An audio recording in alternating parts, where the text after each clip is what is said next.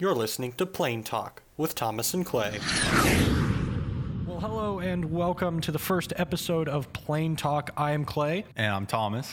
and uh, you're listening to Plain Talk. Dude, We're going to start this out by kind of introducing ourselves and talking about what our aspirations are in aviation, and then we're going to go into a segment called we, "The Week in Aviation," talk about all the upcoming things in aviation, all the aviation news, and then we've got a big topic today, something that kind of hits home for every aspiring pilot uh, what kind of flight school to get into?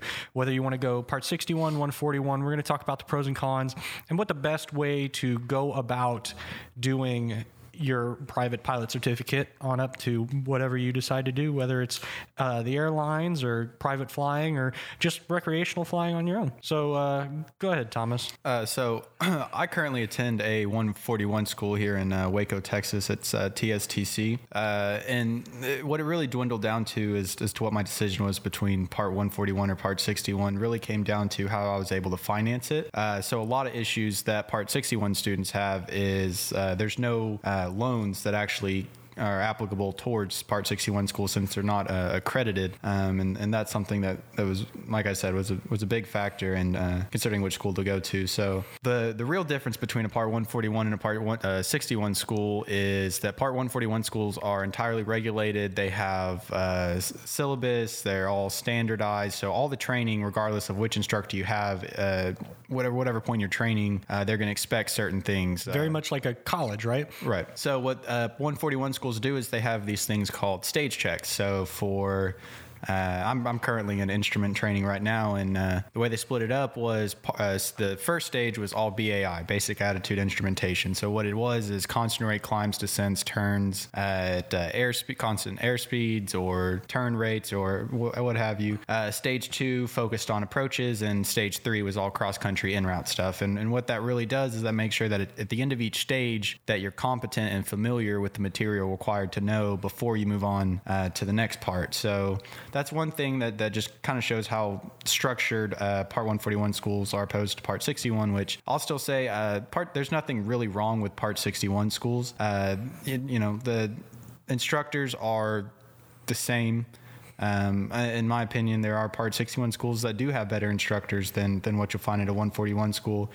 Um, so uh, my recommendation is if you and I've seen a lot of people uh, enter Part 61 schools that do this. That if they have the funding there, uh, for example, if you've already started a career and you've saved up the money, uh, like I said, it's a lot less regulated. It's more one-on-one with your instructor. But uh, Clay here uh, actually does his training Part 61, so he can give you more of a personal experience out of that. Yeah, so like you said, Part 61 is a little less structured than a Part 141 school. Minus the the stage checks, the the information is the same. You're getting the same license at the end of it. But Part 61, you got to go at your own pace. Whereas 141, you're doing a ground school, then you do your stage checks, and then you get ready and go and take your test. Whereas at a Part 61, you do it at your own pace. So for me, that entailed doing an online computer based uh, training course for my ground school. I prefer the King schools, and uh, you go through that course, and it gives you all the, the legal knowledge and the basic information that you need to give you a background to start your actual flight training. So, do the, we do the CBT, and then when that's completed,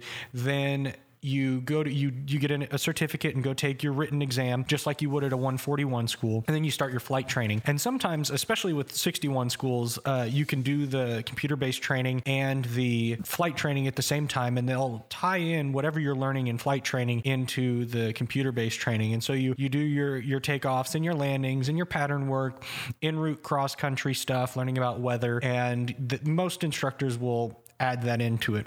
For me, I was kind of on the uh, like Thomas said on the part where the the instructors will take more time and things. So I ended up having four or five different instructors uh, until I got my actual license, and so I learned a lot of different things from that. And where the first instructor I had, it was in a G1000 cockpit. It was very advanced and I was just starting out. And then I kind of regressed in my training. Instead of learning what I needed to learn, it was okay, well, you're doing takeoffs and landings and your basic attitudes of flight, but you're not really learning the the daily knowledge that you would need to completely successfully complete a flight. So I, I changed different instructors and finally found the one that took me through to my uh, private. And I ended up with 60 or 75 hours by the time time I got to my private pilot. That flexibility allowed me to kind of work at my own pace. I did it in high school, so parents said you had to make A's. So it was easier to do at my own pace for 61 rather than 141 because I wasn't going to shell out the money at that time because it is it can be quite expensive to do a 141 school because you do have to outlay all that money at the same time and that's what he was talking about with the finances is it's all at once rather than kind of split up throughout it. Right. So, and one one important thing about that is if you don't have the money and you can't fly consistently, for example, uh, my school. Uh, they don't require it, but it's it's highly recommended that you fly at least three times a week. And obviously, whenever you're doing, for example, private pilot training, you're restricted by weather and visibility and whatnot. Uh, one thing that can be a big factor in your training is your proficiency. So if you're only able to fly once a week, a lot of what your training is going to be is becoming proficient in what you've already learned. Uh, so it's just like driving a car. If, if you don't drive a car for two weeks, then you're going to be a little rusty. The handling is going to be a little off, and, and, that's something that can really, you know, add up your hours. And and that's uh, talking about hours for. Uh, for check rides and such, um, the FAA minimum requirement for hours, for, for example, for private pilot is 40 hours. Um, now, like I said, Part 141 is more structured and they have different uh, minimums. Um, so at my school, uh, you're required to have at least 60 hours before you're submitted for your check ride. Well, at a Part 61 school, you could have uh, the, FAA minimum, which is 40. Uh, another example that would be when you're doing instrument training, whenever you are looking at uh, minimums. So, standard minimums for a, a precision approach is 200 feet above the ground or above field elevation and our school requires at least 600 feet. So the approach could also have one statute mile visibility, while the school requires two. So when, when looking at uh, 141 and 61 schools, if you, like I said, if you have the money to pay it out, I would recommend finding a good instructor at a Part One or a Part 61 school, uh, where you know you'll get adequate and good training. Not saying that you wouldn't get that at a 141 school, but you know you could end up spending less money for your private and take if you're capable to do it, uh, taking your check ride at 40 hours instead of 60. Um, but like I said, it really all depends on what you're looking for. For example, my school is a two year school. There, there's two different, there's a two year and a four year. One gives you an associate's and one gives you a bachelor's. And looking at it in the long run, one of the reasons why I picked a 141 school aside from the financing was with an associate's, you can get your reduced ATP airline transport pilot certificate at uh, 1,250 hours with an associate's and 1,000 with a bachelor. So you're looking at getting into, if your career choice ends up going into a major airline, you're, you're getting in at a sooner time um, by getting the degree. And then the majors, we're at a point in aviation where we are at a need for pilots. And that's good because more and more people are getting hired, and and uh, they're currently trying to reduce the uh, minimum hours for your uh, ATP but after the Colgan air crash, uh, they they really looked at um, making sure that there's there's enough hours uh, to to be able to create competent pilots, and what what like I said, what that really comes down to is if you're 141, your training is more often, more frequent, more consistent. Since like I said, you can get loans and you can get uh, federal funding to pay for your school. Uh, you can get to the airlines a lot quicker, but on on the opposite end, if your end goal is to fly corporate or to do private charters or what have you, that's really not going to be a big factor. So when you're looking at 141 and 61 schools, if you really want to get into the airlines as soon as possible, like I said, with with uh, an associate's, it's 1,250 hours, and with a bachelor's, it's a 1,000 hours, and that's really going to help you get that foot in the door. Um, and a lot of schools actually have uh, regional airlines that uh, operate through the school. So, uh, you know, Delta Connections or American Eagle have ties into certain schools. Republic Airlines has ambassadors, and it's the same for the other two that have ambassadors and cadet programs that get the word out and teach uh, or show aspiring pilots. Um, kind of what what happens in the regionals. You know, for example, Republic has cadet pro the cadet program that allows the you know the students to be able to go into the 175 simulators since Republic is strictly Embraer 170 175 and that's that's it's a really good opportunity uh, like I said if that's if that's kind of the route you're going um, And see, that's that's kind of what you're wanting to do, right? With your with your license, you're looking to build your hours and, and go one the 140 run route because you want to get those reduced minimums to go anywhere. Am I correct? Yeah, that's correct. And and starting school, I was you know dead set on um, going through the flight school, becoming a flight instructor. Uh, going to a regional, then going to a major. But uh, I, I work with Clay at uh, an FBO here in Waco Regional, I actually had the opportunity to experience corporate flight. And one of the things I noticed is, uh, and I've, I've been told this before, that, that corporate is more of the, the single man flying because a lot of it is dependent on your employer. So if your employer says he can call you, you know, the night before and say, "Hey, tomorrow at 2, I need to fly to this location. I may or may not fly back tomorrow." So it's there's a lot of variables, but the pay is also higher starting out. So if if you're really getting into aviation to fly and make a lot of money, um, starting out, uh, corporate's going to probably be your best bet. Um, Right. But but the thing with the majors, and I'm a second generation pilot. My my father flies for United. He's a captain on the 73. Flown there for 25 years. Started out with Continental Express, then went to Continental. Uh, then after the merger, he's with United. Um, it's it's very good for a family man because they give you minimum hour pay. So the the uh, airlines pay you a minimum of 75 hours every month, regardless of whether or not you fly it, and you can cap out at 92 hours, and that's great because they also have. Um, crew time. So you can only have X amount of hours to be flying or be with the aircraft.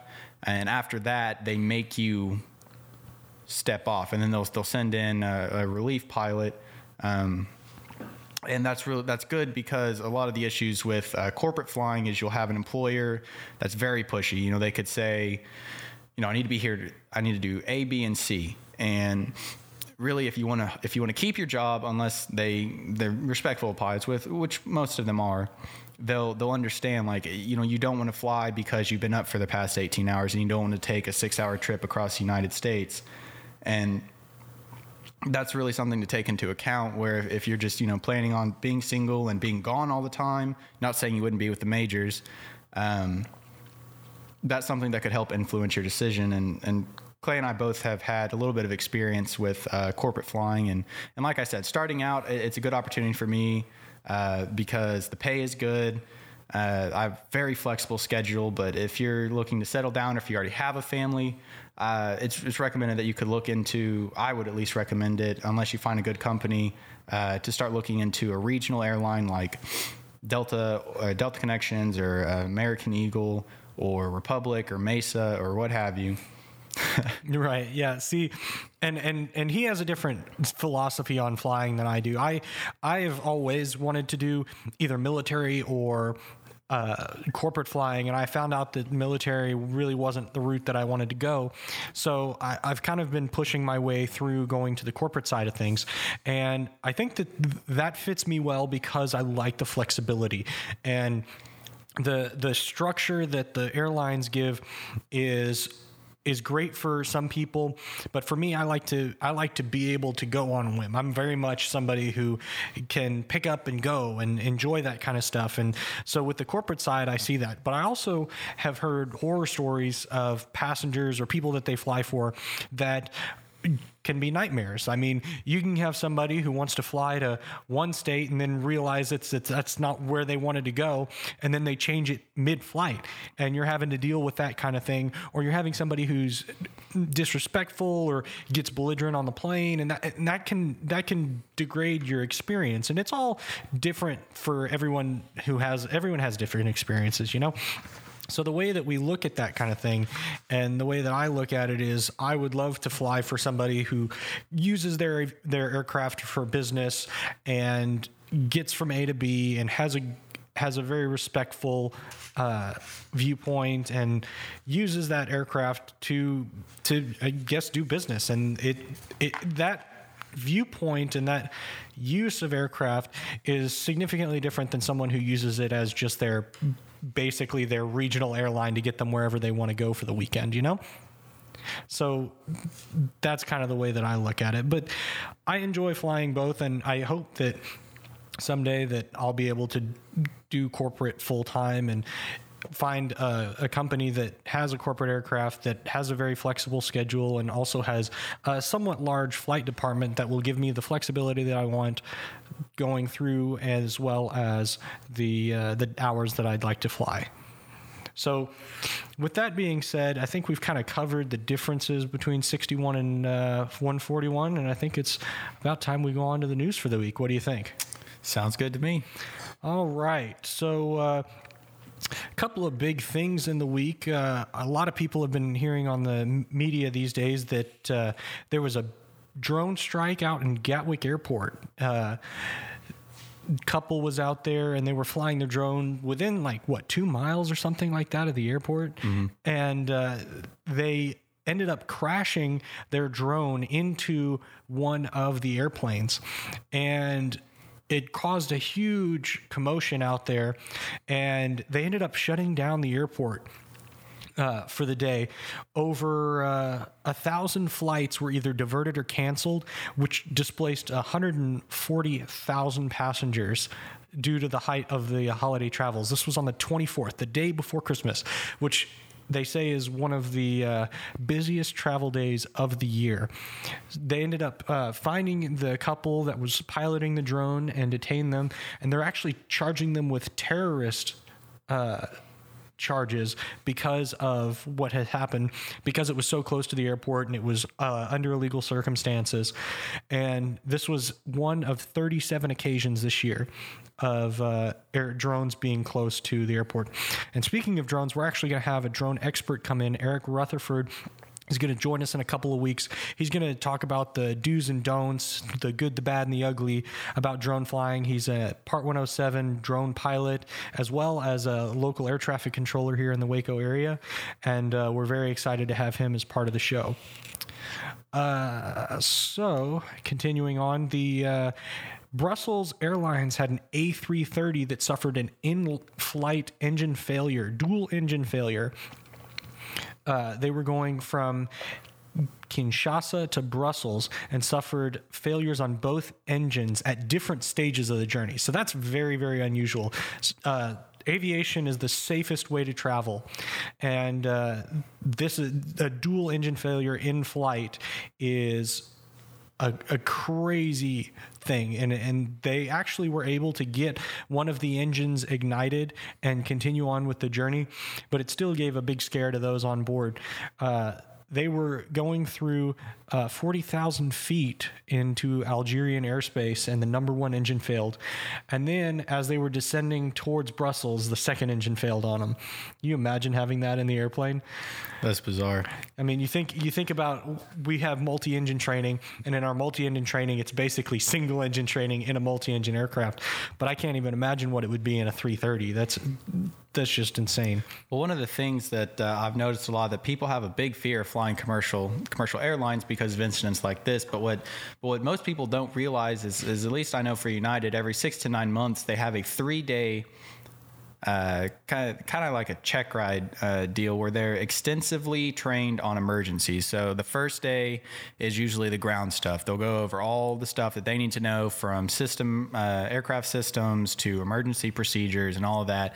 And the next two days following are long periods of time. I don't have an exact uh, number of hours. I think it's it might be you know six to eight hours each day where it's nonstop back-to-back emergencies and that's one thing that people don't realize is they think that you know pilots once they get their certificates and they're hired on with the with the airlines they just they're expected to remember it but the the airlines take very extensive precautions to make sure that their pilots are properly trained and properly informed and on what to do during these kinds of emergencies and that's what like i said that's what people don't realize is that the amount of training uh, and testing that pilots have to go through very frequently uh, to make sure that in the event of uh, like a dual engine failure that the the procedures are well known uh, they're executed properly and that that we are able to do everything in our power to make sure that the passengers are put are put on the ground safely.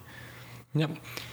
And uh, it's a historic year for uh, American Airlines for the for the McDonnell Douglas MD-80 fleet, the Mad Dogs of aviation.